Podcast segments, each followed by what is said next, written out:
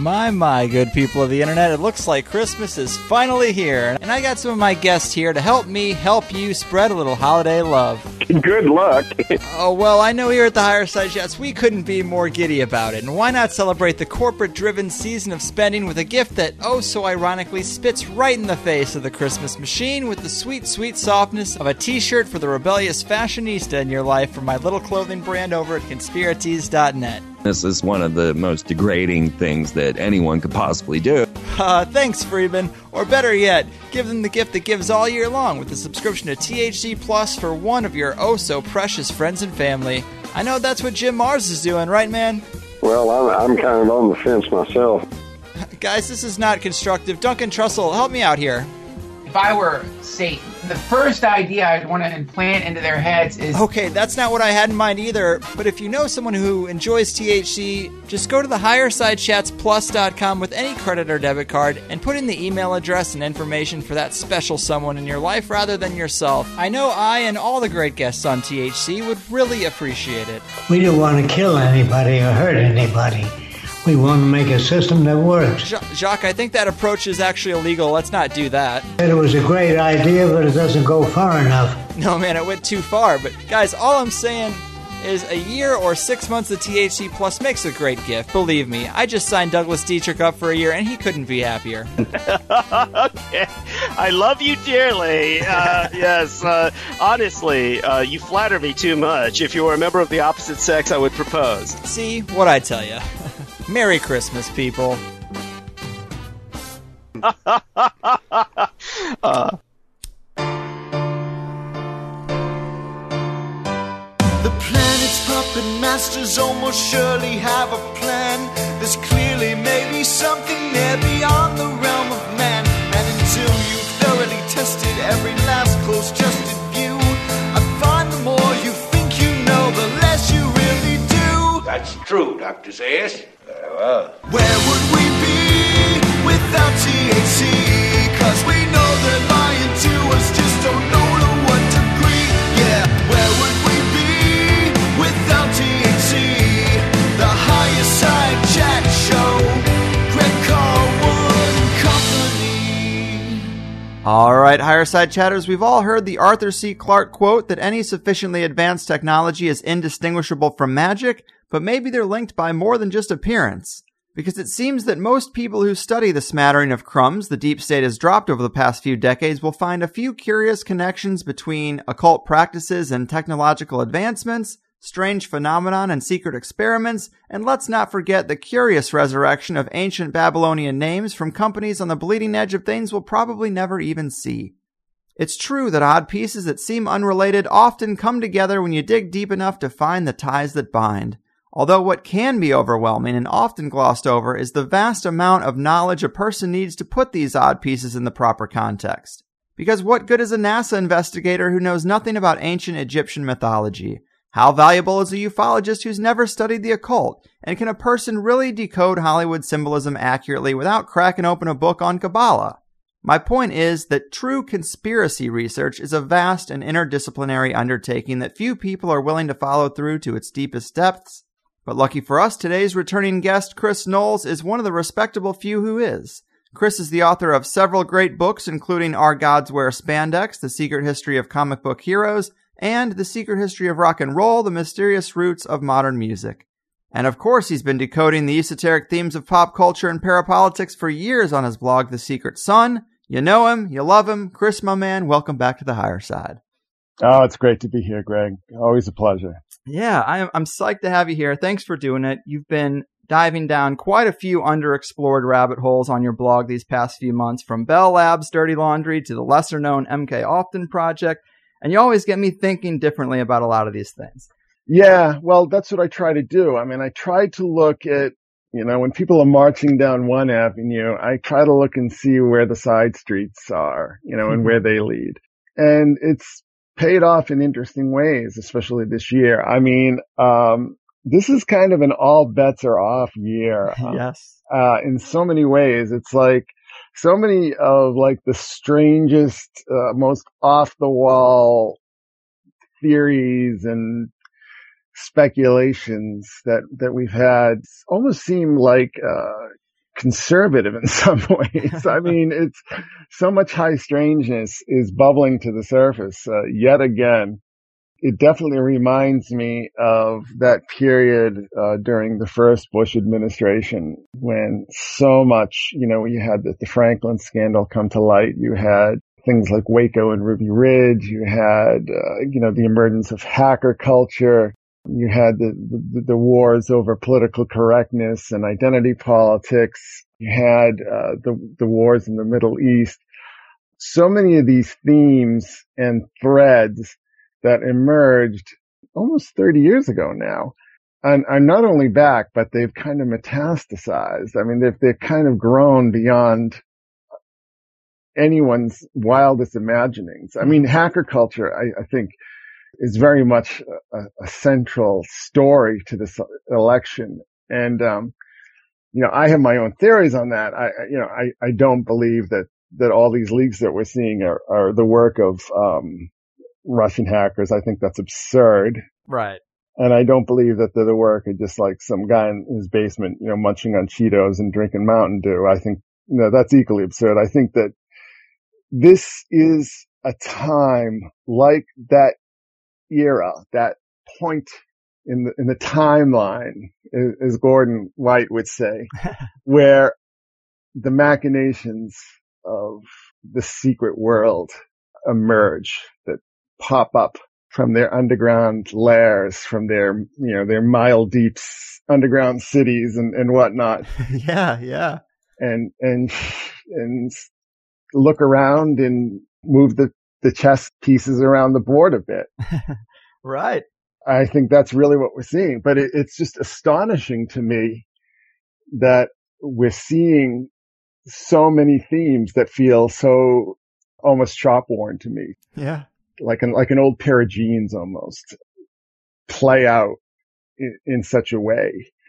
And not only in a parapolitical sense, but you know, so many of the ideas that say, uh, a, a science fiction futurist like, uh, William Gibson was putting forth, you know, this whole idea of, uh, the super rich trying to break away, you know, particularly Silicon Valley, trying to break away from reality. Mm-hmm. They're actually trying to hack reality now. It's, it's I mean, they, they've become so delusional and so dislocated from, you know, the, the, the money and power, it always, it always creates, I, I think, a psychotic state of mind. I, mm-hmm. I think mm-hmm. that that's, that's a story as old as time. Right.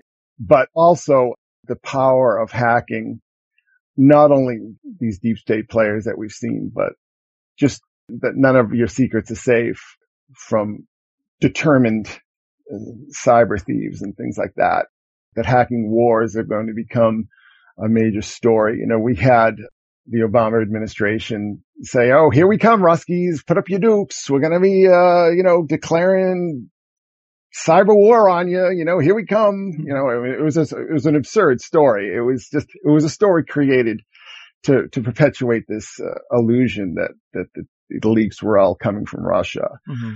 but it does speak to this deeper reality. So, I mean, to make a very long story short, all these themes that I've been watching for a very long time are now becoming dominant. They're now becoming major newsbreakers. Absolutely.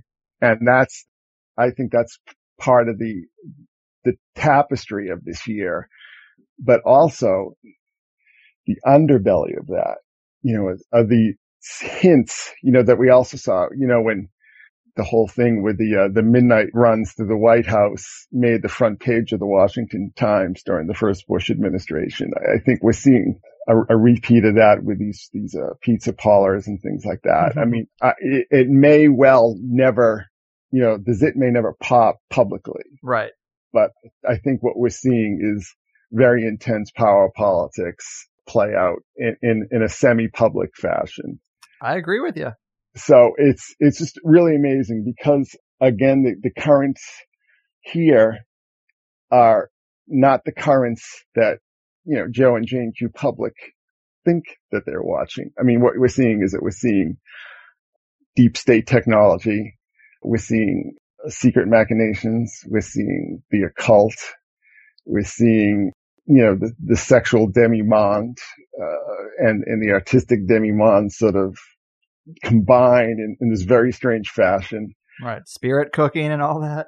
Yes, exactly. I mean, it's, uh, uh it's, you know, and, and the thing that I pointed out that was even worse in the, the spirit cooking, which is repugnant enough. I mean, everybody's focusing on the, this whole cakes of light kind of idea that she put, but that whole performance where she's, she has this crouching statue of a, of a, of a, of a child and she's drenching it in pig's blood. It's psychotic. It's sadistic.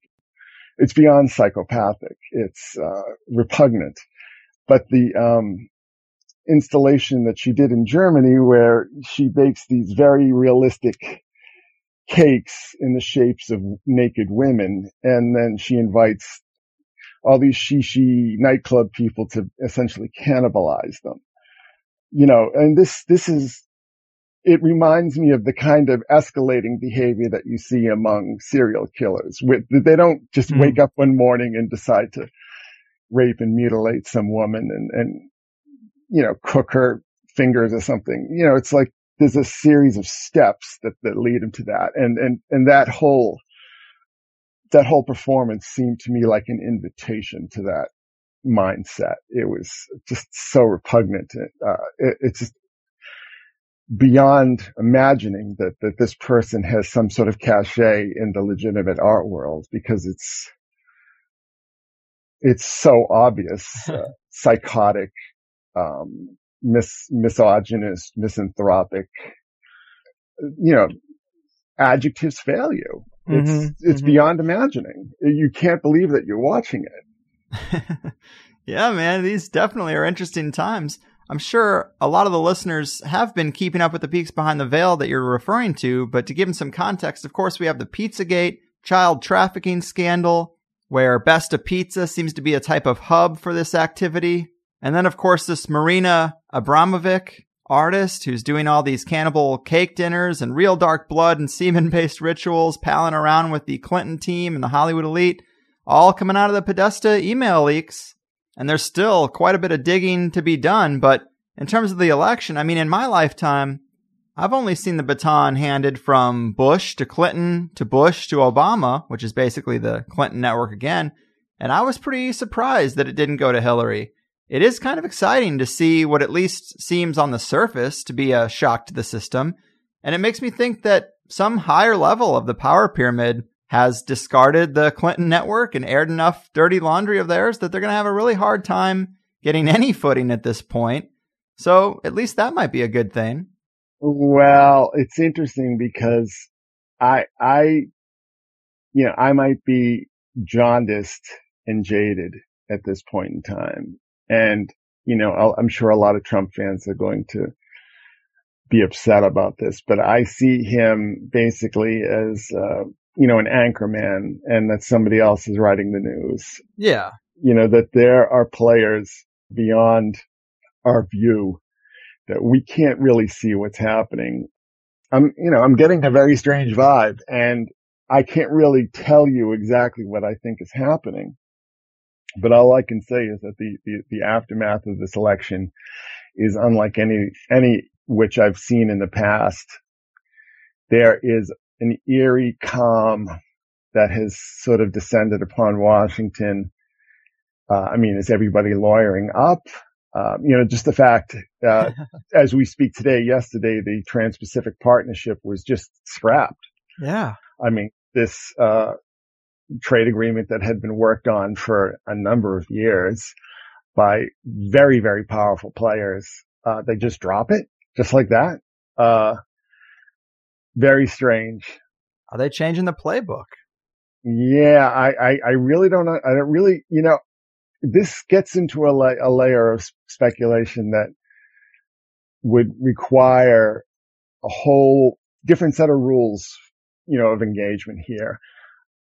I think that something very fundamental has changed. I don't know what's going to replace it. We have no idea whether, what could replace it could be much worse. We don't know yet. Um, but I think that much more than an election was lost to certain parties. And I don't mean political parties. I mean to certain parties of interest. I just get a very strange sense that something much deeper is going on. And it's probably something that is going to come out. But I just want to be put on the record today as of 11 11 16 huh. that I think that we saw something much more than an election. We saw a, a very profound shift in power. And I can't say whether that's a good thing or not. Right. Because we don't know who the players are. But just the fact, you know, that I keep telling people that the fact that people like John Podesta and George Soros and Hillary Clinton were, were basically batted around like uh, kittens with a ball of string with all this hacking and all these revelations and you know and, you know even if the media didn't cover it they knew that the media wasn't going to cover it. I don't think the point was to have this stuff come out like watergate because they knew whoever is orchestrating these revelations knew that the, that the media is basically the propaganda wing of the Democratic Party. We know this because of the journalist, right. journalist uh, revelations that have come out. And we know this because of the uh, DNC leaks where, you know, people from major news sites like uh, Politico and everything are, are, basically acting as stenographers for the, the, Clinton campaign and things like that. So I don't think they were expecting this to uh, end up as the new Watergate. I think that they were just basically serving notice to their targets that their secrets are not safe and hence they themselves are not safe.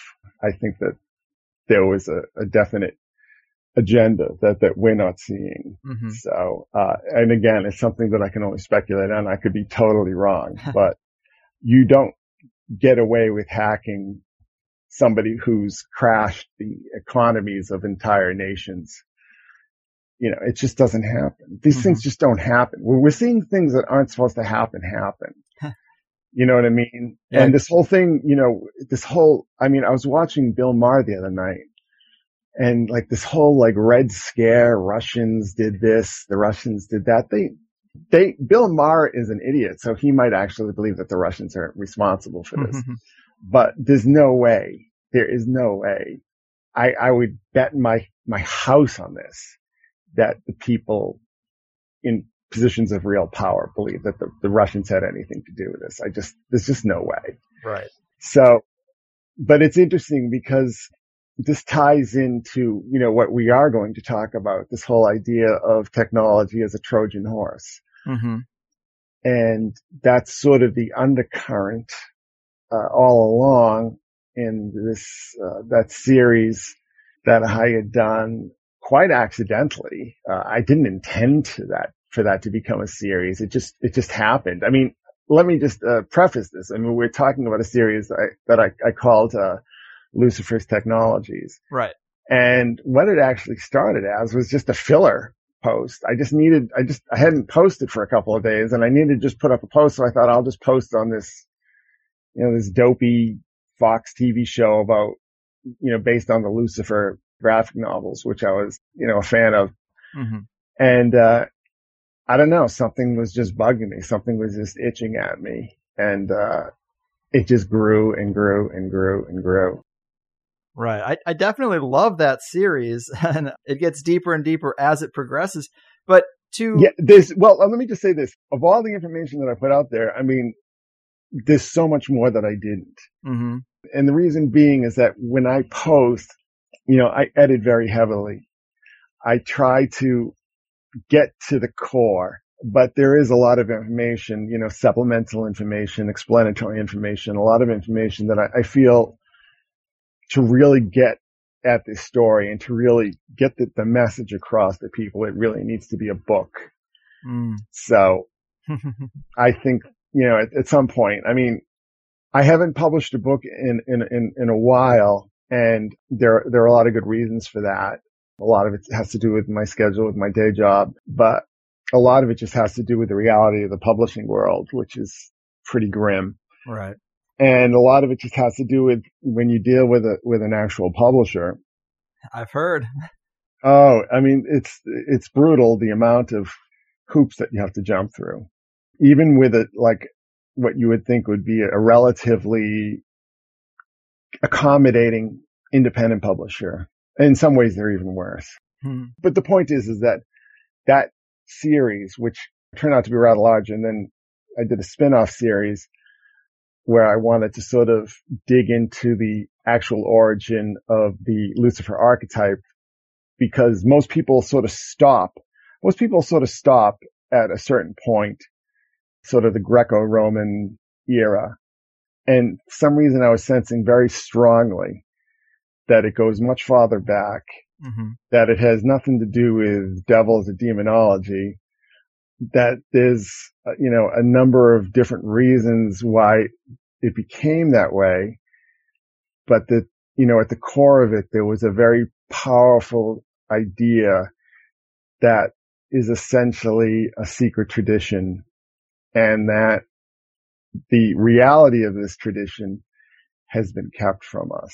Right. And, and how do we know this? How do we know that, the, you know, anybody, can- you know, that sounds like just kind of alt, alt research hyperbole, right? Yeah. How do we make that case? Well, we make that case because when we see the shreds of information that we do have, have on this figure, it's like, you know, this figure, his, his mind is greater than all the gods. You know, he's the first, he is the firstborn son of God. Uh, you know, he eats before the other gods eat. Yeah.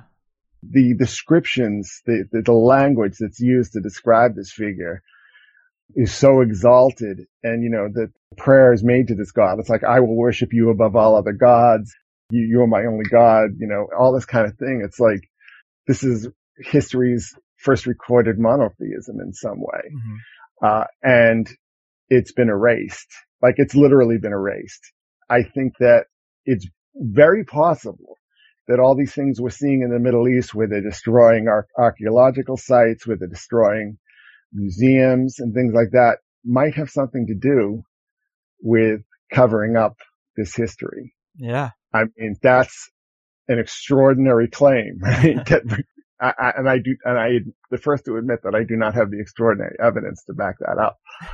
But I'm just saying that when you go by the few scraps of extant material that we have on this figure, it's like, wait a second. This is the kind of stuff that, I mean, literally the language that you would read like early Christians writing about Jesus is written about this figure. And you're just like, what is going on mm-hmm. here? And nobody else has written about this. Mm-hmm. So this is why this will probably be another book.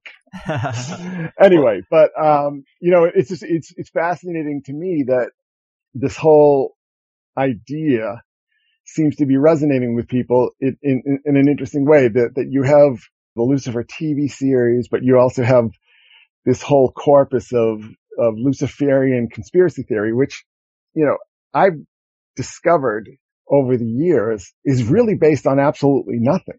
Hmm. There's actually no evidence. There's no literature. There's no traces of actual Luciferian groups or shrines or temples or liturgy. I mean, there's absolutely, you, you will see that term used again and again and again and again, you know, particularly in, uh, the conspiracy realm. And everyone assumes that it has some historical basis. But the fact of it is, is that it has absolutely no historical basis at all. I'm not kidding.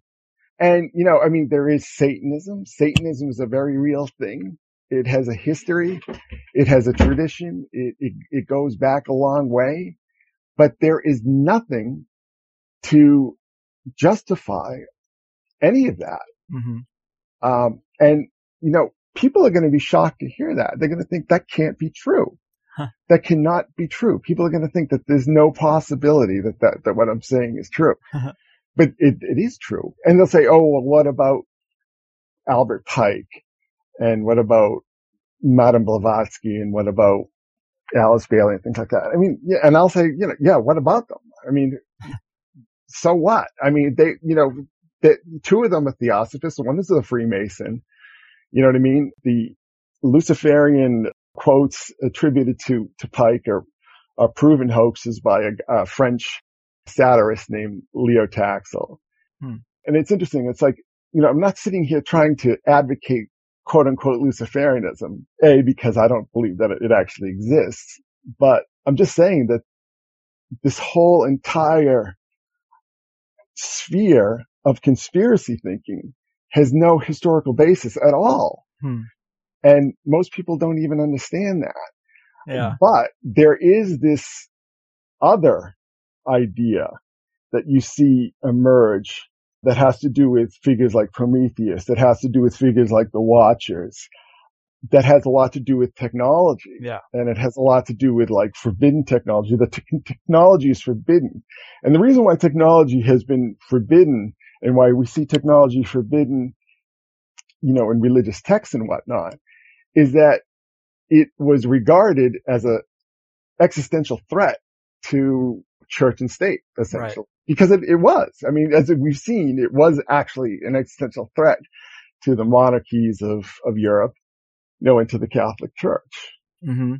A lot of their undoing was the result of technological advancement. It was. And this was one of my big takeaways from this part of the Lucifer technology series is we do see a lot of those same themes in ancient texts, some of the same story patterns around the idea of a revolt against quote unquote God or whatever the real authority was their day. And there are a lot of opinions on how to interpret this, who's good and who's really bad. But I like this line where you say, this war in heaven was rebellion against the first recorded attempt to create a new world order, so to speak, an insurrection that was ultimately successful despite the spin texts like the Book of Enoch or Paradise Lost might put on it. And I think that makes a lot of sense. It seems like the rebels have been demonized, no pun intended, since the beginning of time. Well, understand, see, here's the thing. People in previous centuries did not think the way we thought. They thought the church and state were reflections of heavenly power. And if you go against the power of the church and the state, you are rebelling against God, God yeah. right? That was their mindset. That's the way, I mean, okay, so listen, when the Orthodox Church schismed away from the Catholic Church, they would demonize the Satanists. When the Protestants schismed away from the Catholics, they were regarded as Satanists. John Calvin, a well-known Protestant leader, uh, dealt with any d- dissent or disagreement with his policies by labeling his enemies as Satanists. You know, we saw this with the witch hunts. We saw this, you know, in Salem because once upon a time, humanity believed that church and state were reflections of heaven mm-hmm. that on earth as it is in heaven, that there was the divine right of kings, that kings were, were ordained by God, you know, that the church was literally the vicar of Christ, that they were literally the representations of the heavenly kingdom on earth. So if you question that, or you usurp that, or you threaten that, you are by definition satanic. You are a, a, representation of the devil. Do you understand what I'm saying? Right. It's a nice trick they had played on everybody. So this is how this all filters down. This is what I did is I just worked my way back. And a lot of the work that I put on the blog was just sort of like the notes. I, I, I have a lot more work that I've been doing outside of the blog. So again, this is going to be a book, but this is how we trace it back. Okay. So we're going to look at, you know, this whole idea of, of Lucifer as the uh, light bearer. Now that comes from Prometheus. Now, pr- what did Prometheus do? Prometheus um, rebelled against Zeus. Zeus, the sky god. Zeus, you know, the, the representation of the heavenly order. Mm-hmm. But Prometheus was also credited with creating human beings, with, with teaching them the arts of civilization. I mean, he's one of these sort of ancient aliens kind of figures. You know what I mean? I yeah, mean, yeah. His whole history is all about as the patron of humanity. But this is the interesting thing is that I traced his story back that there's a, a school of thinking that argues quite compellingly that his origin is pre-Greek and that a lot of figures that we see as Greek are actually pre-Greek. And what I believe quite strongly, and, I, and very, and I, I will literally go to the mat for this, is that Prometheus is a deified Sumerian king. Okay. Mm-hmm. And a Sumerian king who is deposed by a figure called Sargon the Great. So what you had is that you had the, you know, the kingdom of Sumer. And this is really interesting because this is ties, you know, you can get as weird as you really want to because this is the Anunnaki. This is all that kind of stuff, right? Right. All right. So Sumer was, Sumer had a problem is that it was a, it was a collection of city states and they were constantly fighting with each other because, you know, they only had so much water. They only had so much arable land. They had a lot of problems. So they were constantly battling with each other. And a king came along, a Sumerian king came along and said, listen, we have to all create a confederation here because we're very vulnerable, which turned out to be true. We're very vulnerable to attack from outside.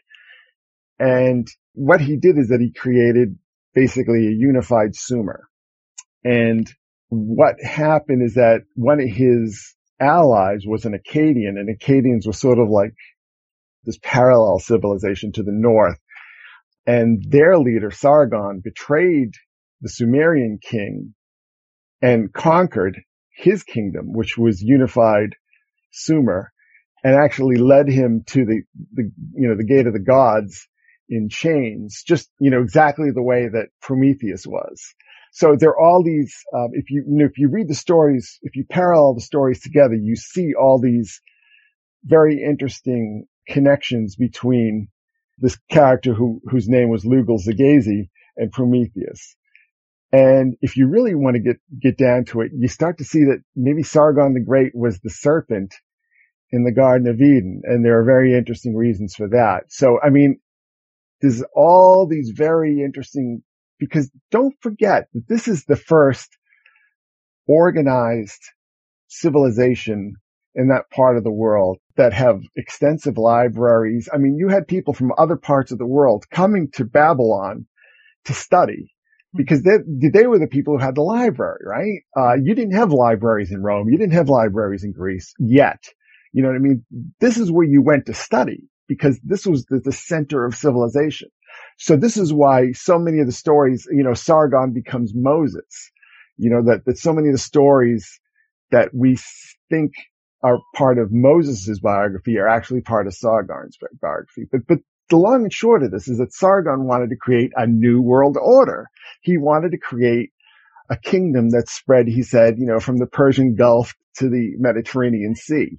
He wanted to conquer the entire known world. And what, what, what I believe very strongly happened is that the Sumerians, the Sumerians who were deposed by this invasion went north. They went north to the gold mines in the Georgian mountains, which had been around for at least 6,000 years. And that's, this is how they financed their you know, their insurrection against Sargon because their insurrection is against Sargon. I think Sargon had two or three heirs and then the Sumerians took power again. And that was, it's called, uh, the Sumerian Renaissance. So I think all this was told and retold and all this kind of thing over the years and, you know, the long and short of this is that this is where these stories became Prometheus. And later on, Prometheus is told and retold and he becomes Lucifer. Do you understand what I'm saying? Right. But it all ties back to this rebellion against Sargon the Great. Now, the reason why I feel so strongly about this is that Sargon's daughter was a poet And what she did is that she wrote all these poems in the voice of the, the goddess Inanna. And Inanna is sort of the, she's the equivalent of goddesses like Ishtar and, and Aphrodite and everything like that. But she is saying, you rebels up there in the mountains of, of northern Iraq, you are going against God. You are rebelling against God. You are not just rebelling against Sargon, the usurper, the Akkadian who's, who's overtaking Sumeria. You are going against the wishes of the gods. The gods hate you. The gods will strike you down. The gods, you know, are against you. Do you, do, do you see what I'm getting at Mhm, here? mhm. Lucifer could almost be equated to a figure that uses technology to subvert the established power center. That's exactly what it is because, because what, what's going on is that these stories get told and retold and the rebellious Sumerian kings become the watchers. How do we know this? Because what does Sumer mean? It means land of the watchers. Hmm. You see what I'm saying? I very strongly believe that the titans of, of Greek mythology were also these Sumerian kings. Why do I believe that? Because the Sumerian kings were called Lugals. Okay. What does Lugal mean? It means giant. It means titan. It's the hmm. same word. You know what I'm saying? So Yeah. these connections are really not very hard to find.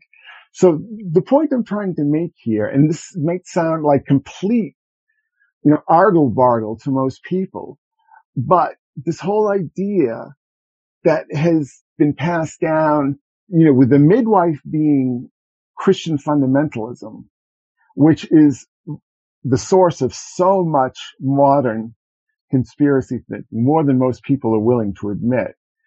Um, this whole idea of this whole, you know, this whole Luciferian, all this kind of thing is in fact the exact opposite of what it originally means through figures like Prometheus.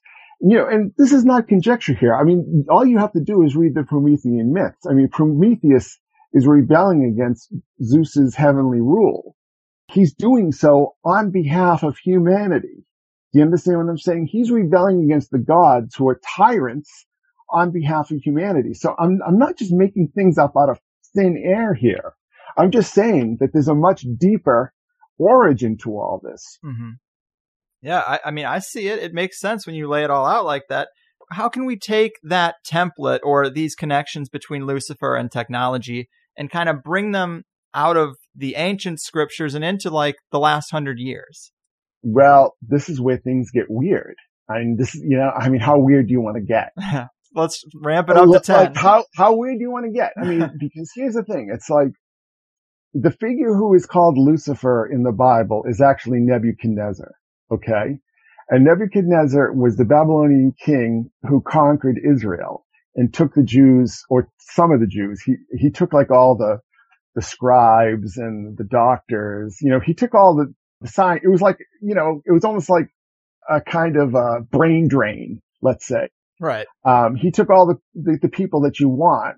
The Operation Paperclip of its day. He didn't take the farmers. He didn't take the, uh, shepherds. He took people like Daniel. So then you have this whole thing with the fiery furnace in the book of Daniel. Like, what the hell is that all about? I mean, that's a very strange story. What's the mythological, you know, if you're going to get all Joseph Campbell about that, like what, what psychological impulse does the, fi- you know, the fiery furnace and then this other figure shows up and everything like that? Like, what psychological impulse does that serve? You know what I mean? It's like, this is where I really break with the Jungians. Now, you had this figure of Lucifer who is in the Bible, in the book of Isaiah, is actually Nebuchadnezzar. Okay. Now, the interesting thing about this is that where else did we hear about Nebuchadnezzar? We heard about Nebuchadnezzar during the Iraq war because Saddam Hussein believed himself to be the reincarnation of Nebuchadnezzar. Mm-hmm. Okay. And what happened as soon as troops pulled into Iraq? They made a beeline for the Iraqi National Museum. Why? well, gee, I don't know. Maybe it's the fact that all the Sumerian tablets went missing and that only a third of them have been recovered you know, 13 years later. What's that about? Like, why do you do that? Right. Think about that for a minute. You know, we've heard that story so many times that we take it for granted and it just becomes part of the, the high weirdness conspiracy wallpaper. No, stop, stop just a minute. You're invading a country, you know, with all this oil wealth and all the rest of it. I'm going to, you know, let you in on a little secret. We really haven't gotten that much oil out of Iraq. Mm-hmm. Iraq, its military posed no threat to Israel or to anybody else. Its military was a paper tiger. They knew they had no weapons of mass destruction. We knew that that whole campaign was fiction, was Hollywood, Mm-hmm. right? Mm-hmm. So what actually happened? What actually happened is that the first thing they do is they make a beeline to the museum. And what's this alleged terrorist group ISIS doing? You know, it's like they too are looting all these artifacts. What is so important about these artifacts? Right. You know what I mean? Here's the problem. I'm, I'm going to tell you a problem. And I, I, just want to get back to the election about this because in my, my latest post, I talked about maybe Hillary was targeted. Maybe John Podesta was targeted. And maybe it had something to do with the fact that back in March, Hillary said, Oh, we're going to open up the secrets of Area 51. We're going to, you know, finally get to the, the bottom of what these UFOs are all about. Hmm. And you think, Oh, you know, everybody's eyes were all, Oh, come on, you know, and then people like Richard Dolan will say, well, she's going after the UFO vote. It's like, what UFO vote? Like, yes, seriously, yes. the UFO vote? Right. Like, you know, John Podesta has been, he's, he's, he's been on this, uh, this whole hobby horse for a long time now. It has nothing to do with reptilians. It has nothing to do with Zeta Reticuli. It has to do with the black budget world. Mm-hmm.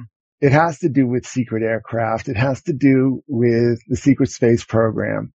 It has to do with when these politicians get lippy and step outside their little square. They get spanked.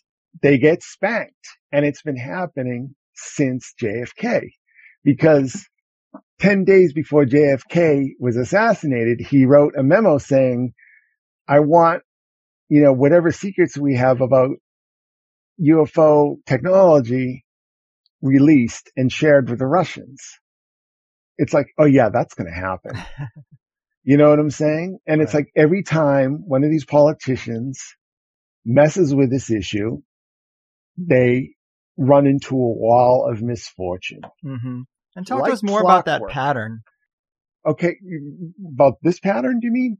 Right. I mean, because there's a lot more than just JFK and now Clinton. There's other people who've run into this same problem, right? Well, here's how it goes. So JFK was messing around with this stuff, you know, and then we had people like Dorothy Kilgallen who ended up dead like so many other people involved with the, the JFK situation. And she was not only looking into the JFK assassination, she was also looking into the UFO situation and she winds up dead. Gerald Ford was Speaker of the House in the late 1960s and he got a lot of complaints about the way the Air Force had treated uh, a series of uh, UFO flaps in his home state of Michigan and ordered congressional hearings on the subject, which eventually led to the uh, the Condon Committee in the University of Colorado, which you know turned out to be a, a total whitewash. But he made the effort, and I mean the timeline is a little shaky, but I've been told that the big UFO document dump that we saw in the 70s was actually begun under his administration. Hmm. So, you know, all those documents that, that really created UFO conspiracy. I mean, the whole UFO conspiracy world that was so prevalent in the 70s, 80s, and 90s, and the door was really slammed shut after 9-11, came about because of all these documents that were released because of the Freedom of Information Act.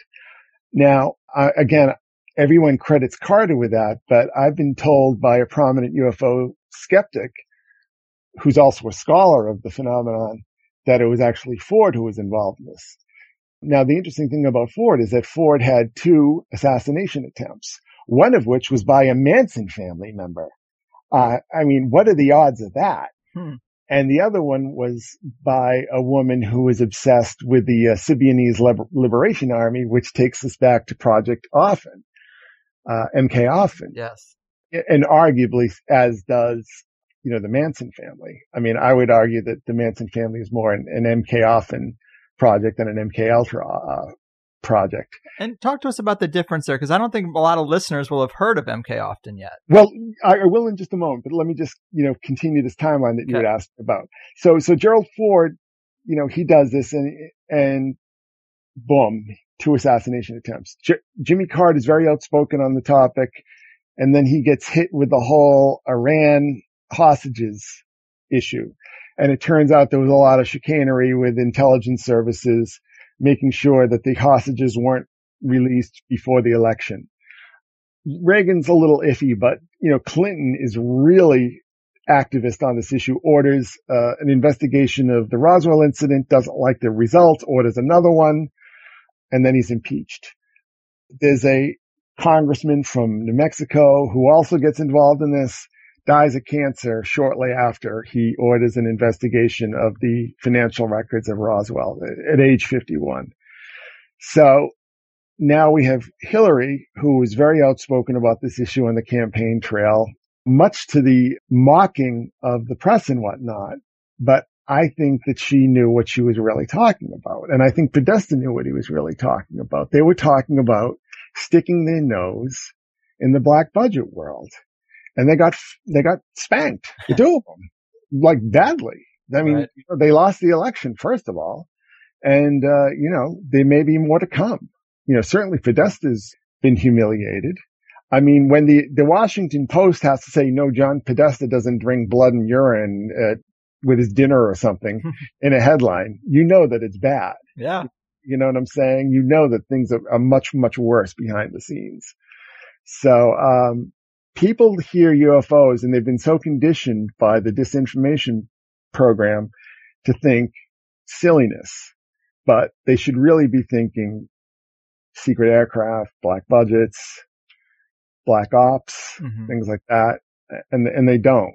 And a lot of people in the conspiracy world think they're going to appear more serious if they make fun of UFOs and stuff, but they don't realize how important the subject really is and how many of the, like say, disinfo techniques that are used across the board now were first perfected on the UFO community. I mean, Right. it's, it's a, it's a whole, it's a whole thing.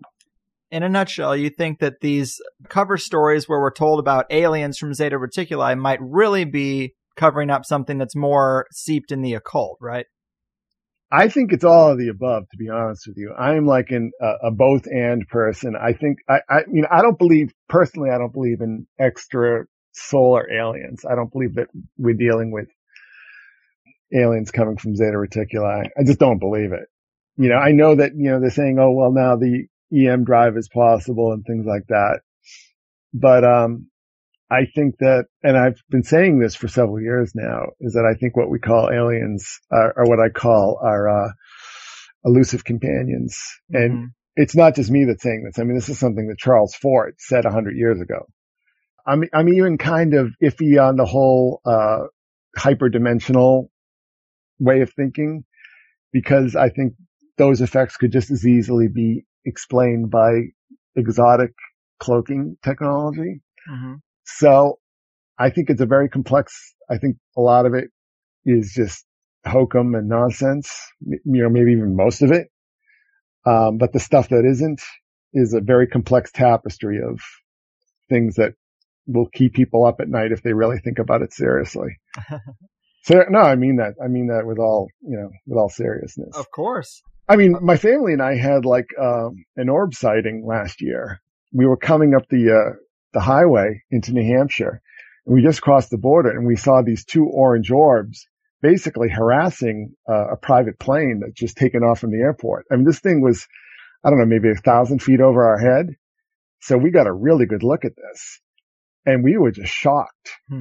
And we saw these things, and we're like, I, I mean, personally, I was like that's not aircraft. That's not technology. That's, I don't know what the hell that is, Huh. but these things have been seen, you know, since the Middle Ages. Elusive companions. Yeah. So, I mean, God knows what we're talking about. It's, it's just, it's crazy, but a lot of it is black ops and black projects. And uh, I think that that's probably the stuff that, that gets a lot of UFO, uh, investigators killed.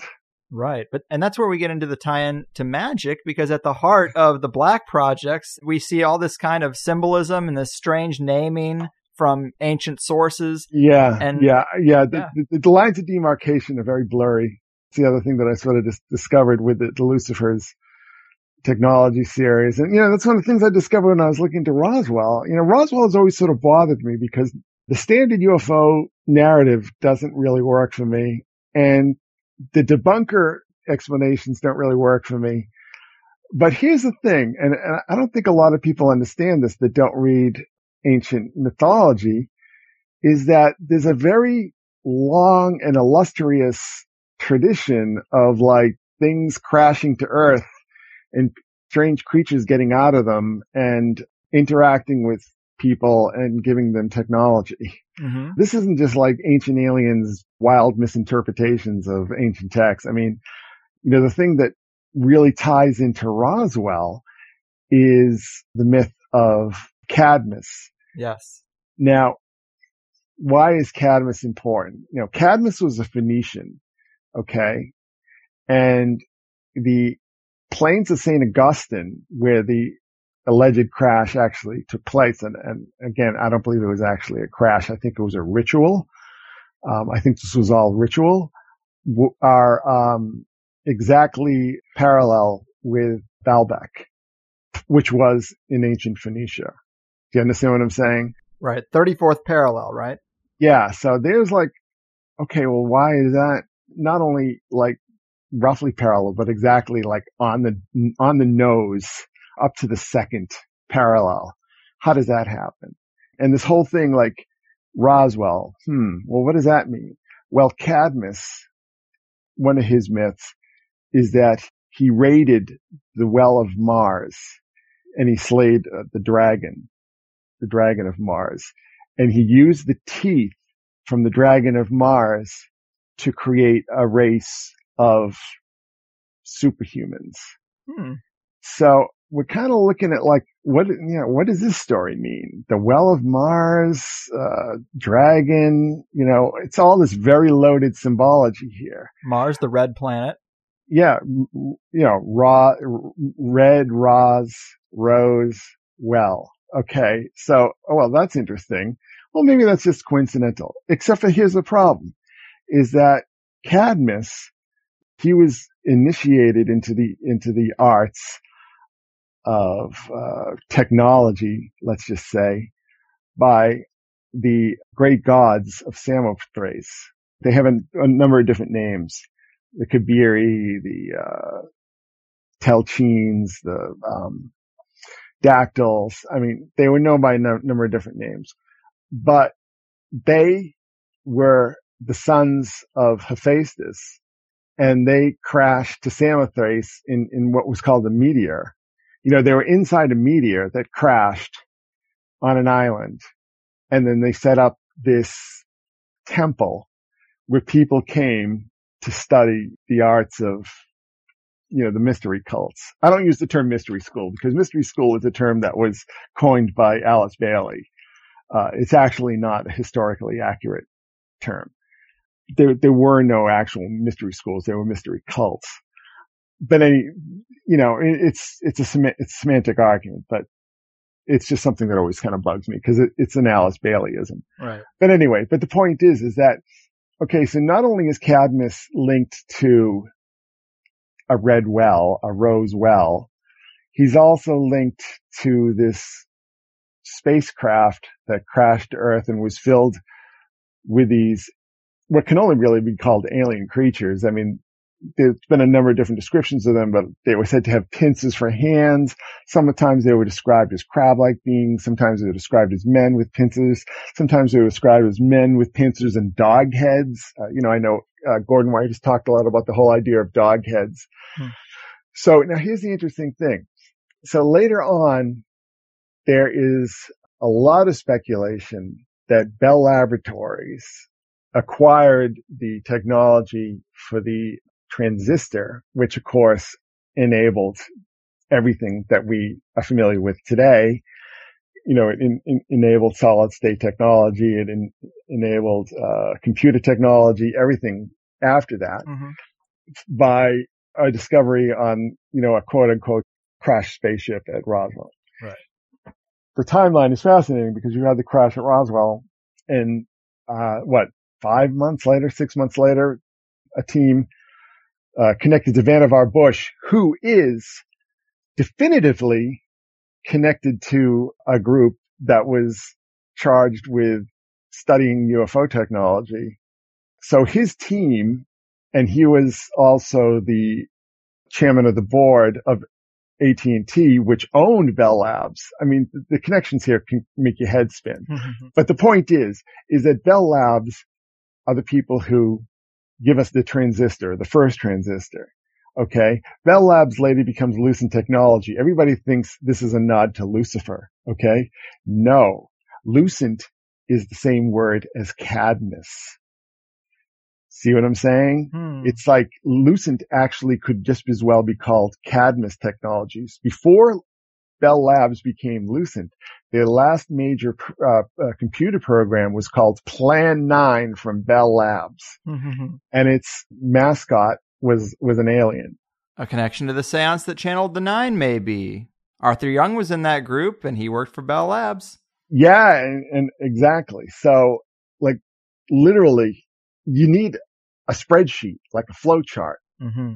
to make all these connections. But let me just boil this all down for people because they're probably just like, what the hell is this guy talking about?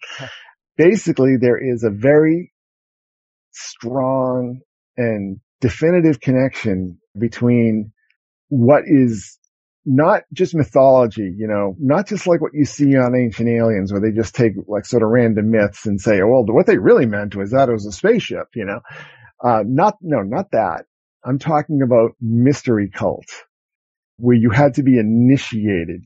This was all secret between mystery cult symbolism, quote unquote alien technology and phenomena, and then high technology. And then this combination is now bleeding over into our politics. Now, here's the thing. I began writing about this and I didn't even know why, but I believe very strongly that this all bled over into our political arena in a big bad way. I mean, I haven't sort of nailed this down, this connection down. I will in my next post, but Hillary stuck her nose.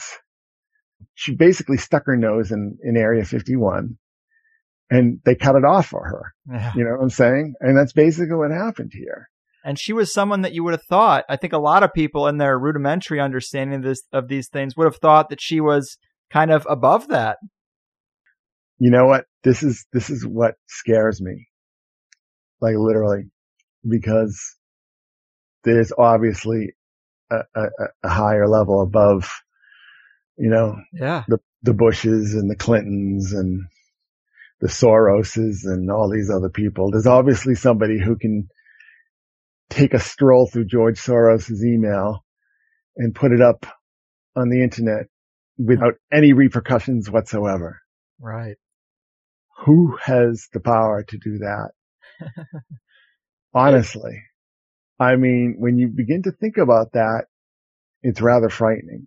Mm-hmm. And the interesting thing is, is that, um, when Lucent changed over, or when AT, when Bell Labs changed over to Lucent, my wife was actually working there. So I was driving, you know, we only had one car at the time. So I was dropping her off there all the time and I was sort of like picking up that vibe.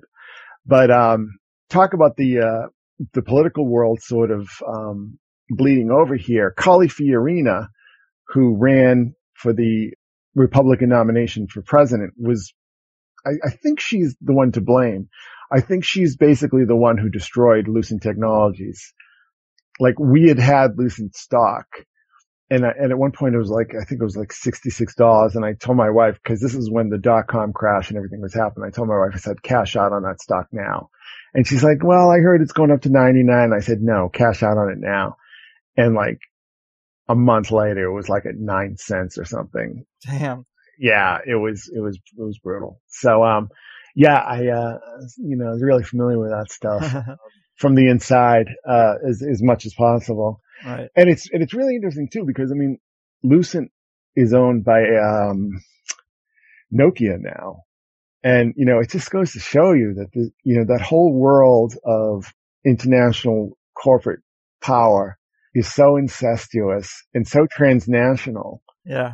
You know, this is the power behind globalism. hmm It's not this kumbaya, we're all going to be brothers kind of business. It's it's all about the fact that these corporations are all transnational, that they, they don't respect international borders. They find national borders to be A nuisance. a, a nuisance. And, and, and it's interesting too, because Bernie Sanders was very frank about this, I guess, before he got the talk. You know, he said this whole open borders uh, business, this is the Koch brothers. This isn't, you know, this isn't liberalism. This is, Right. this is, uh, Wall Street. So They want to consume everything until there's just one thing. yeah, they just, you know, it's like a drain and drop program. This has just been a really fascinating year because so many of the, the streams that I've been studying, all the little side streets that I've been exploring have become like the main street. hmm And, and I don't know how much of it uh, taken seriously by other researchers. I think that a lot of people still look in particular directions, but you know, the thing was the, with the models that I work with, they're predictive. It's like I know where things are going to go because I see the patterns from past events. Mm-hmm. I just wanted to close the uh, the Roswell loop real quick. So Sure. we have this uh, this ancient story of Cadmus and the Well of Souls. We have Roswell being The on well the, of Mars. or I'm Well sorry, the, Mars. the Well Yeah. of Mars slip. Uh, and then we have the 34th parallel, which is the same where, as we see Baalbek. And it, it's just, it's odd. I mean, it seems like they're trying to set up conditions to mirror ancient texts or ancient stories. Is that the indication that you get? Well, I think that's always the indication. It's, Right. um, you know, what, uh, what I, what I call getting their attention. You know what I mean? It's, it's pulling off big events and signing, you know, the names of various figures that you're trying to appeal to. It's basically the modus operandi of the space program. Mm-hmm. You know, I mean, why, why on earth would you call that program Osiris Rex? It's the most tortured uh, acronym I think I've ever seen in my life. It's a, it's, it's absurd, but it's like, no, we have to call this Osiris Rex. We'll make it fit. You know what I mean? I think the same thing with the Lucifer telescope. Exactly. You know what I mean? It's like they want to call upon these powers. They want to channel this energy and part of it is this naming. And this goes back, I mean, this goes back to the whole idea of names. You know what I mean? I mean, you name something, you name somebody something or something or place. The, the whole idea of naming to begin with was, was, was a, you know, a way, a magical art of accruing power. You know what I'm saying? It's like, I am running Fox. hmm Well, that means you want to be speedy. You want to be stealthy. You want to have that energy. You know what Right. I'm saying? It's like, I am proud bull, you know? Trying to invoke those characteristics. Yeah, it's, it's, it's, it, it exactly what you, you put your, your finger on the button there. It's, it's the art of invocation. I believe that this whole thing with Roswell, like, why would you put, you know, all the nuclear bombs in like this Army Air Force base? Well, because Roswell ties back to the well of Mars. It's Mars. You're trying to invoke Mars. That's why. hmm Do you see what I'm saying? Yeah. That's why I really very strongly believe that it was a ritual. And the whole thing with General Ramey, the Ram, Jupiter Amon, you know, and it's like calling on very powerful gods. And these gods go back a long way before Jehovah and all these other figures. You know, and I told you about this figure that, um, I mean, goes by a number of different names. whether you're looking at it from uh, Babylonian or Sumerian or uh, Akkadian. And it's interesting because there's an invocation to this figure in the uh, Simon Necronomicon as well. This character, whether he's called Gira or Gabil or Era or, you know, a number of different names, Isham, this uh, ancient Lucifer figure that I'm, that I discussed at the beginning of the, uh, the program. Now, this figure goes back at least, I mean, we have written evidence of this figure 2,500 years before Christ. Okay. Mm-hmm. Now he's called the shepherd of God 2,500 years before Christ. Who do you think came first? You know, it's like, you know, the people who wrote the Bible, where do you think they were getting all this information from? They were getting it from the library of Babylon. Mm-hmm. You know what I mean? It's like, so it's the same process. It's drawing upon these very ancient, powerful energies to appropriate that power for yourself. Right. It's human nature. It's something that anthropologists and psychologists will have to explain. but I would argue that it, it most certainly has magical repercussions, that it produces results.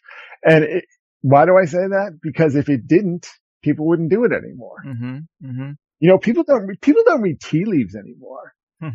They're all kind of magical practices that, that aren't in use anymore. You know what I mean? right. And some that are. Yeah. I mean, the whole psychological explanation for these practices really doesn't pan out because you have to wonder like, well, why do people still work with tarot decks? Well, because they're happy with the results. you know what I mean? I mean, Of people don't, people don't really, or at least in the West, I mean, you don't see a lot of people working with I Ching. I mean, there are a lot of divination systems that people just don't use, but they, they still use astrology. They still use the tarot. You know, they still use, uh, Ouija boards.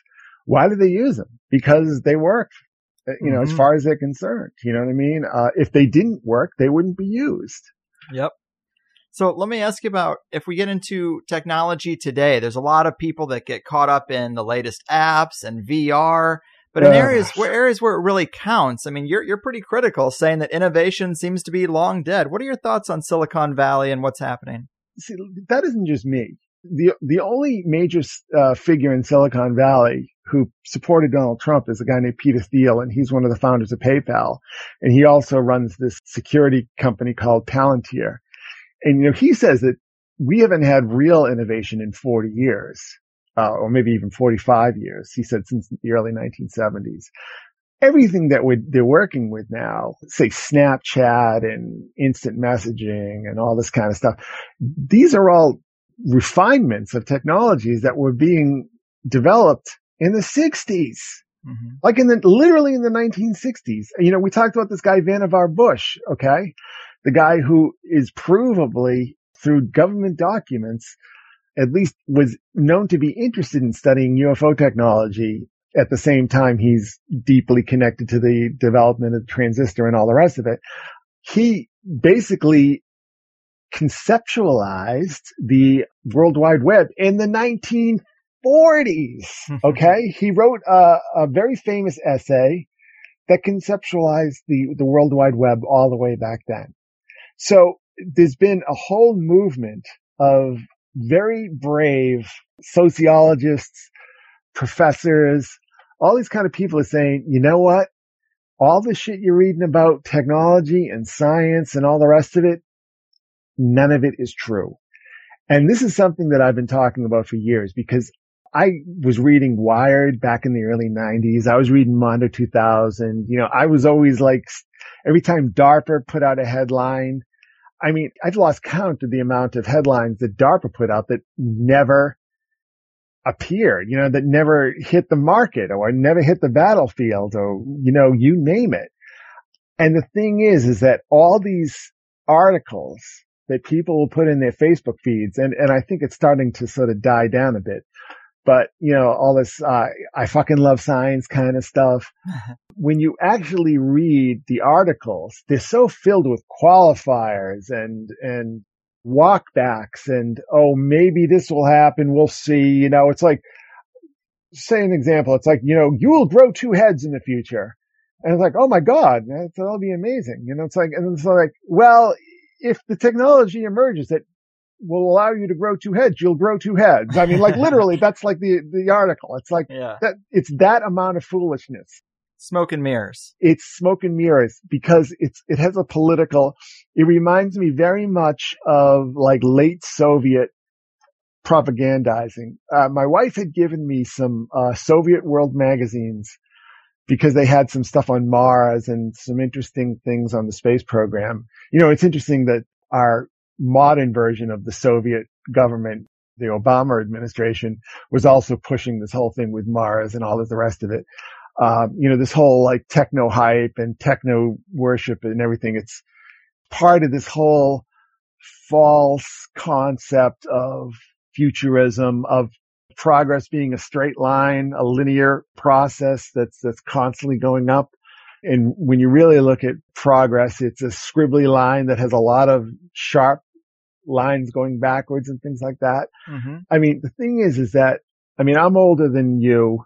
I'm older than probably a lot of your audience. Okay. So I grew up really just as a lot of this technology was starting to dig in. Here's an example. It's like when I was a kid, like the big thing was Pong. Okay. Hmm. Like, oh, great. I mean, cause you could play like you didn't, you didn't need like somebody to play against. You could just play the machine. You know, I was playing games like Seawolf and later on I was playing like asteroids and space invaders and stuff like that. Mm-hmm. Really super primitive stuff, but it was so new. It was so different. It was just like you could play Monopoly or solitaire or Tinker Toys or you could play Seawolf. I mean, just like it was a paradigm shift. Right. You know what I mean? The technocrats have been trying to sell this whole concept of a never ending paradigm shift. But this is where I start to just question the whole nature of this paradigm shift because you saw basically a static line of technological advancement, you know, maybe going up, maybe going down, maybe going up, maybe going down, you know, over a, a couple of millennia. And then the line shoots straight up right after 1947. Oh, gee, what happened then? Right. Interesting. I mean, I'm not saying that, you know, they reversed spacecraft technology. I don't necessarily believe that's true, but I believe that something happened extraordinary, something that would freak people the hell out if Mhm. they, if they actually understood. We may never actually know how it went down. You know what I mean? We can only speculate, but I do think it has to do with non-human intelligences. Absolutely. Mm-hmm. Absolutely. I, I don't know who they are. I don't know how they, how they operate, but somehow they decided, okay, now's, now's the time for this to, to click in. Mm-hmm. Yeah. You know what I mean? Because the line just shot straight up. Mm-hmm. But the problem is, is that since Xerox PARC and the personal computer and all the rest of it, it's just been incremental. All they've been doing is just little touch ups at the, at the, at the edges. Right. Where's the advancements in energy, transportation, space travel? You know, Exactly. rockets are the same as they were then, essentially. Exactly. So there's this whole idea of the EM drive. I don't know how much of it is still theoretical. There's a lot of science that can work like gangbusters on paper, but once you get to the application stage, it requires too much energy, you know, blah, blah, blah. There's, there's just too much qualification that Mhm. makes it untenable. Yeah. Now, here's the thing. Interestingly enough, electromagnetic and electrogravitics and all this stuff. I mean, these are things that people in the ufology field have been talking, you know, as relates to recovered and, and reverse engineered technology for a number of years. So, I mean, we'll just put that aside. We'll just table that for now. Huh. But the point is, is that we're not going to work in jetpacks.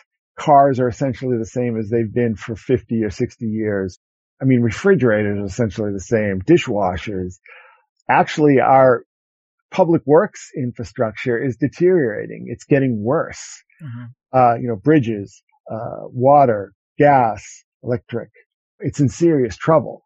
I mean, that's one thing that, that Trump was actually dead on about is that we've got some serious major problems with, with our infrastructure in the United States. Right. it's deteriorating and it threatens, you know, our economic future. Mm-hmm. What about the argument that for the past couple of decades, all the technologies we don't see them because they've gone underground, deep state projects, well, breakaway civilization stuff. Do you think those claims might be overinflated? I think they're overinflated, but I, but like I said, I mean, get back to what I was saying about Hillary and John Podesta. I think that there is a core of truth to them. I think that there is wild speculation pasted onto them. I'll give you a, a perfect example. Now, this is an example I always like to bring up. In 1966, which seems to be a very crucial year because that's also the year that MK Often kicked in.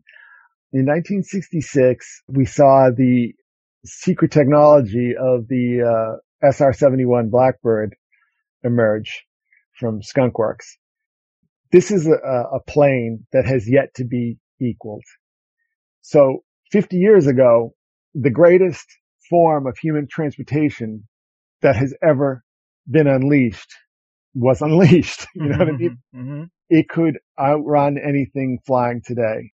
Now the Obama administration put all its chips behind what was called the F-35 program, which was supposed to be the cutting edge of technology. And it's turning out to be a dog.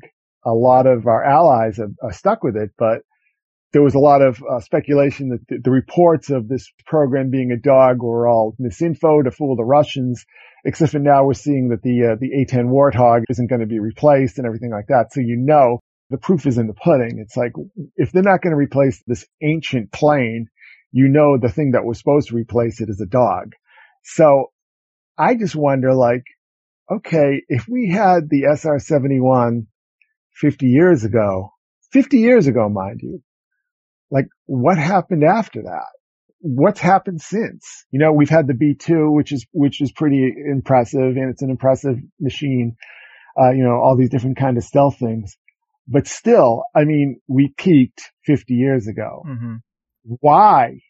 now, now the thing is, is that I believe, I do believe that there are more that the black world is keeping things to themselves. Yeah. And I think that there's a major power struggle over this. Mm-hmm. And I think that, you know, what they called the Rockefeller report that Clinton was involved in, Laurance Rockefeller, and I think Steven Greer got involved in it. I think this was that world, that end of the power structure, that facet trying to sort of muscle in on the action mm-hmm. and paying the price. Yeah. My problem with a lot of conspiracy thinking is this whole idea of a monolithic power structure. I think that that is just not true. Right. It's more Game of Thrones. I think it is literally a Game of Thrones. Right. And I think we might have just seen the Red Wedding. it might have taken place behind the scenes, but, uh, you know, like I said, I get a very strange sense. There's an eerie calm descending over Washington right now. Mm-hmm. You know, like, and strangely enough, I mean, let's just tie this all back because I'm going on a lot of different tangents here. But let me just say what this is all really about is that all these kind of side streets that I've been wandering down led me back into the main street. You know, and a lot of things that I've been studying that people thought were maybe kind of eccentric or irrelevant. You know, oh, you should be studying Monarch program and, and butterflies and kitten program and all this kind of stuff. It's like, well, you know, whatever when I started doing the whole thing with MK Ultra, I think a lot of people thought like, well, why is he talking about that? You know, I mean, that was 50 years ago. Well, what do we see now? We see the satanic temple trying to start satanic clubs in elementary schools. Hmm. And we see the guy who runs that little operation. He was a neuroscience major at Harvard. He's involved with people like Reggie Dawkins. He's involved with the False Memory Syndrome Foundation, which is just riddled with pedophiles and CIA MK Ultra people. You see, do you see what I'm getting at here? Mm-hmm. It's like, I don't know why exactly why I started writing about that stuff either. Like I had no idea that they were doing an Exorcist TV series and then that popped up. It was very, it was very interesting that while I was in the middle of that, like the Exorcist thing pops up again. So I don't know. It's just a very, it's been a very strange year. It's been an extremely strange year. Uh, you know, like for me personally and, and, and, and in the world. And I don't think that people really understand how strange it is. I mean, maybe it'll take till next year to, you know, for the dust to settle, but like very strange things have been happening. I mean, Donald Trump is president. Think about that. I mean, just like think about that for a minute. Like a guy who like is a, a couple years ago was like on Celebrity Apprentice is now ostensibly the most powerful man in the world. Makes no sense. This is surreal. So I, I did want to ask you this though, in, in terms of the technological halt that we were talking about just a few minutes ago, uh, mm-hmm. the idea that we're in an artificial environment has always been interesting to me. And you tie this into the surprising lack of technological achievements lately in your astrognostic posts, saying yes. things like, one has to wonder what would a world in which humanity were trapped or quarantined on a prison planet look like? Maybe our spacecraft would be subject to constant monitoring harassment. Maybe after 60 years of trying, we'd be no closer to breaking Earth's orbit than we were when we started. And maybe our most ambitious attempts to jailbreak Earth would be subject to devastating acts of sabotage, citing yes. the SpaceX launch and CERN experiments. They've had wrenches thrown in them. Columbia. Yeah. I love that stuff. I mean, do you think it's getting easier to make the case that we might be on some type of quarantine situation with these uh, overwatchers not really allowing us to get beyond our little snow globe?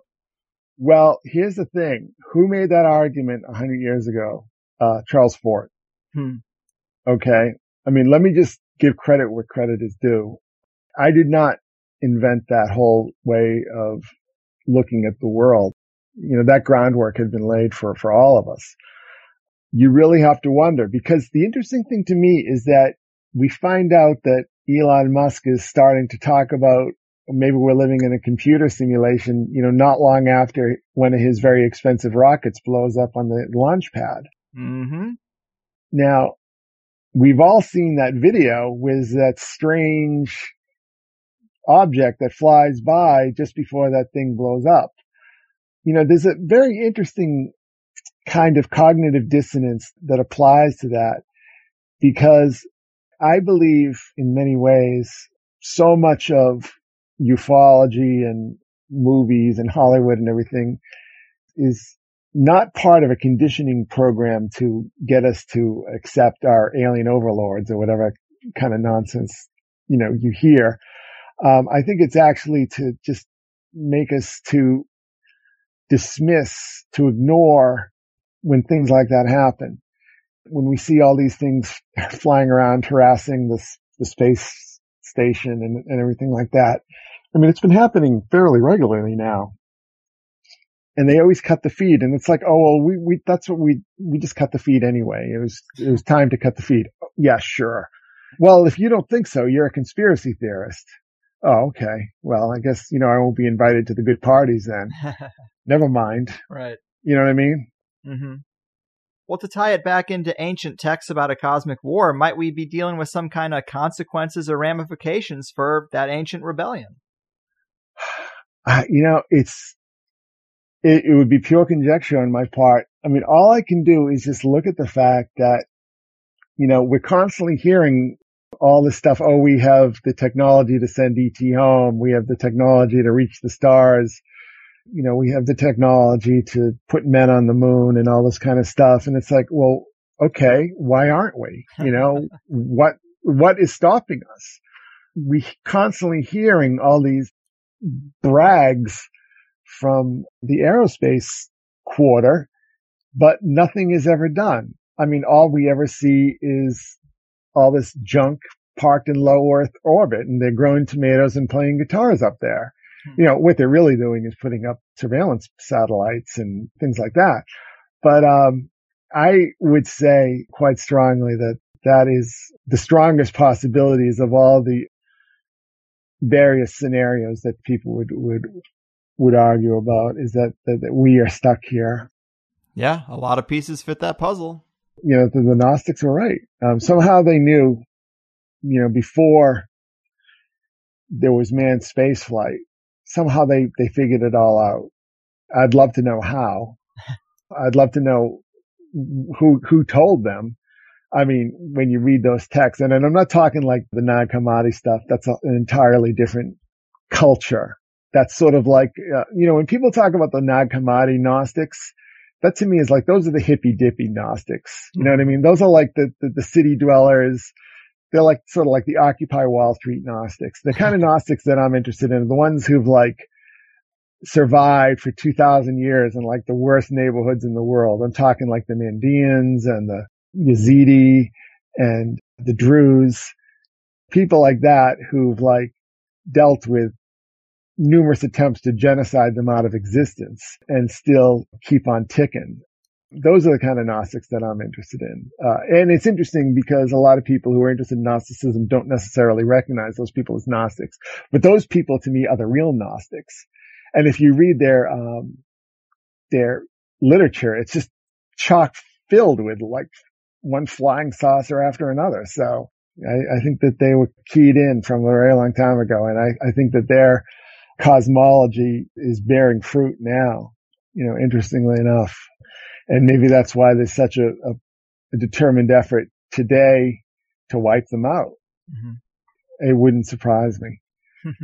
you know, seriously. Yeah. Like, uh, you know, in all, in all seriousness, I, I think that, you know, because they have access to information very possibly from sources outside everyday reality. Right.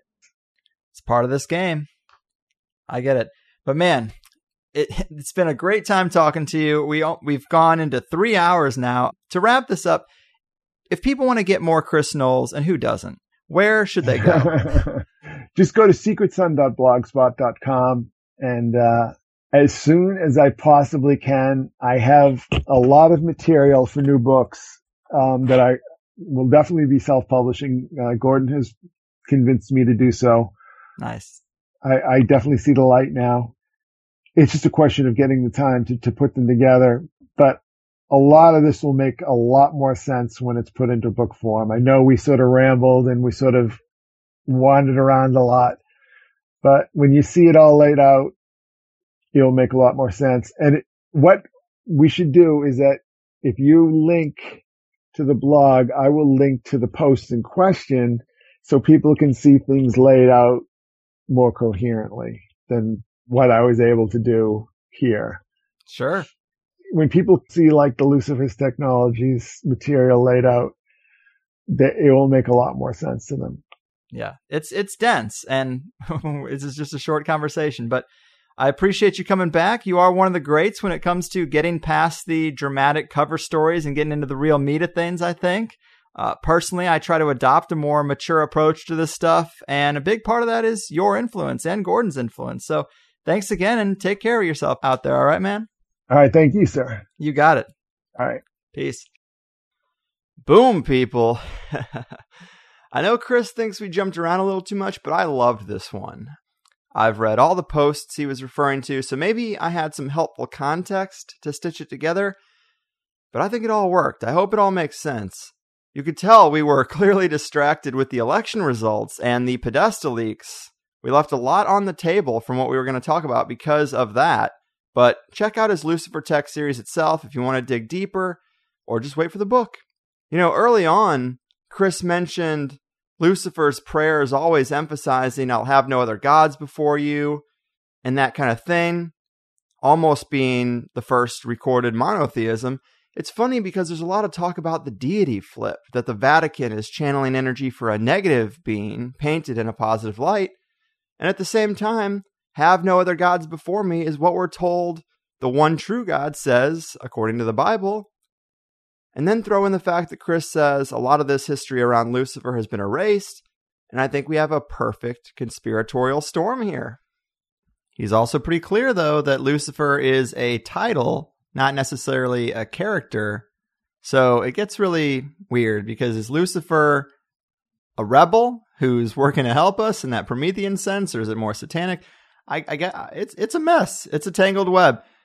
I guess just because someone goes up against the established order, we see them as a rebel, we see them as a William Wallace, but that doesn't mean they're a good person. They could be just as controlling and psychopathic as the current guard.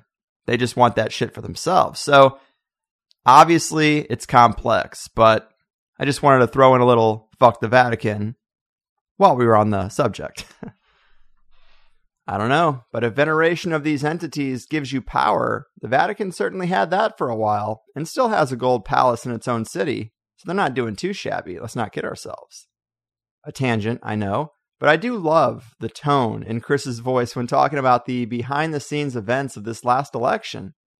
I actually wanted to add, and the big spank or the Clinton spanking to the title, because I do think that's what happened. But now with this recount thing, I mean, I guess Jill Stein's behind most of it. I, I had to tune out now that we actually have results. But I did hear Clinton making a few comments about this recount thing. But, you know, what are you doing, lady? Just stop. You're falling down at events. People are equating the spot on your tongue to a from eating human flesh. Have you seen that one? Fairly convincing, to be honest. Your closest friends have been exposed. Your foundation's been exposed. You're old. Just stop. Take some vacations. Just build a little fortress of solitude and order your kids' delivery. We've seen enough of you. What I also liked about this episode is how well it fits in with some previous Joseph Farrell episodes, both in the third level of power pyramid being the Fascist International, and also based on the NYMZA and Sonora Aero Club stuff we talked about a while back. It could very well be them with the hidden technologies and the large piggy bank that's working behind the scenes. I'm sure there are more too, but the globalists got spanked in exchange for a nationalist and the TPP was scrapped. That seems like that kind of fascist international play in a way to me. But I'm dumb. and I'm sure there are other players too. But also, the idea of the planetary quarantine was brought up in the Treaty of Versailles template episode with Joe a while back. That idea is that if there was a major cosmic war in the past, some higher level would have instituted some post war rules for us, surveillance and whatnot. Maybe that's what UFOs are. It does fit with the mythology and the circle jerk reality of modern tech. Hard to say, but it is a deep one. I dig it and I'm glad we got it all in before the end of the month. We came in hot out of the gate with Joseph Farrell and Anthony Peake. Then we hobbled across the finish line at the last minute with John McMurtry, Daniel Pinchbeck, and Chris Knowles, but we did it. And I think they're all pretty choice episodes, but this and Dr. Farrell would have to be my favorites for the month for sure. The links between magic and tech are strong. The idea that most of the strange phenomenon the counterculture is familiar with is the result of occult workings and rituals. I love it. If you're a flat earther or a fan of this prison planet perspective, you have to have an answer for some of the weird stuff like Roswell and these other sagas where elements are said to have come from other places. Well, with this mindset, it could all very well just be here in other realms. Anyway, Lot to like. And it was another longer show, so you're welcome for that. If you want to hear more, sign up for Plus or get the seven day free trial at the bottom of the page at thehighersidechats.com. In this Plus show, we got deep into some projects like Operation Crossroads. What an interesting name, since Crossroads is where you make offerings to entities to get what you want. We also got into what Chris thinks was really behind the Montauk project, and he breaks down how MK Often was an offshoot of MK Ultra with less emphasis on mind control per se, and more on weaponizing the occult and torturing kids for good measure. Classic deep state stuff. We also got into the fact that Night of the Living Dead was billed as a children's movie originally, and that it and The Exorcist were both way more powerful in their first theater run and that's probably because they were weaponized to cause trauma. I think this is a common observation that these movies were way more intense in theaters, and the official story is just that, oh, well, the technology was so fresh and new, and because people weren't familiar with CGI and all this stuff, it was the most real they had to date. But I think that's flimsy. I think there might be something deeper going on, as does Chris. But it's a lot check it out because it is an interesting perspective on little pockets of unknown history. So, yeah, I think any higher side fan should dig this one. Like I've mentioned, I've got several shows recorded. We are going to get away from some politics shit because I think we're all kind of sick of it. And this one to me was getting away from that, or at least analyzing it in as interesting a way as could be. But anyway, uh, also Higher Side Clothing is here. My new t shirt company 2.0, better quality designs from passionate Higher Side fan artists, and they all relate directly to episodes. I would love to see a design based on this episode. That would be quite wild. But check out all the shirts, full color designs. I'm sure you'll see something you like. It's my new baby, and I'm so happy because it's real professional quality, as good as the best t shirt brands out there when you get a little money, you can actually stop compromising and do things the way you wanted to originally. And it's a beautiful thing. But either way, I'm getting out of here. I'll see you soon with what I think will be a Pizzagate show with David Seaman. We shall see. But I've done my part today. Your move, occult conjurers of Lucifer's tech and quarantiners of this island Earth. We're on to you. And it's your fucking Oh no, you see, the world isn't random, it's attached to puppet strings, control over everything. The nine to five is trying to steal you. Now, don't that job seem silly? Hello, can you hear me? Should I play back recordings from some spying agency? Wish we were younger and free. I'll be thankful when it's all exposed. The vast conspiracy. There's such a difference between us and the damn rush.